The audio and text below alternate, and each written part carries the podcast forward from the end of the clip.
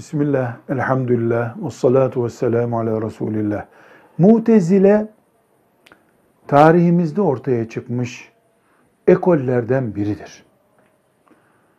Bu ekol insan aklını Kur'an-ı Kerim'den ve hadisi şeriflerden yer yer öne geçirecek düşüncelerin sahibi bir ekoldür. Ama sahipleri yani bu mutezileyi ortaya çıkaranlar Müslüman insanlardırlar.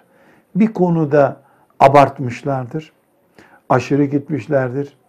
Yaklaşık yarım asır kadar bir zaman ümmeti Muhammed'e ciddi etkileri olmuş.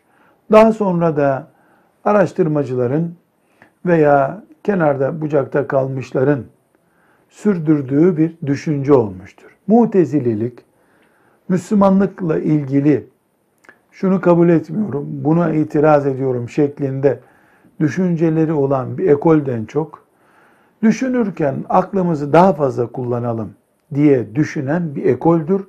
Ama bu düşünceleri, aklımızı daha fazla kullanalım düşünceleri ashab-ı kiramı bile bazen karşılarına almaya onları sevk edecek kadar tehlikeli sonuçlar getirmiştir.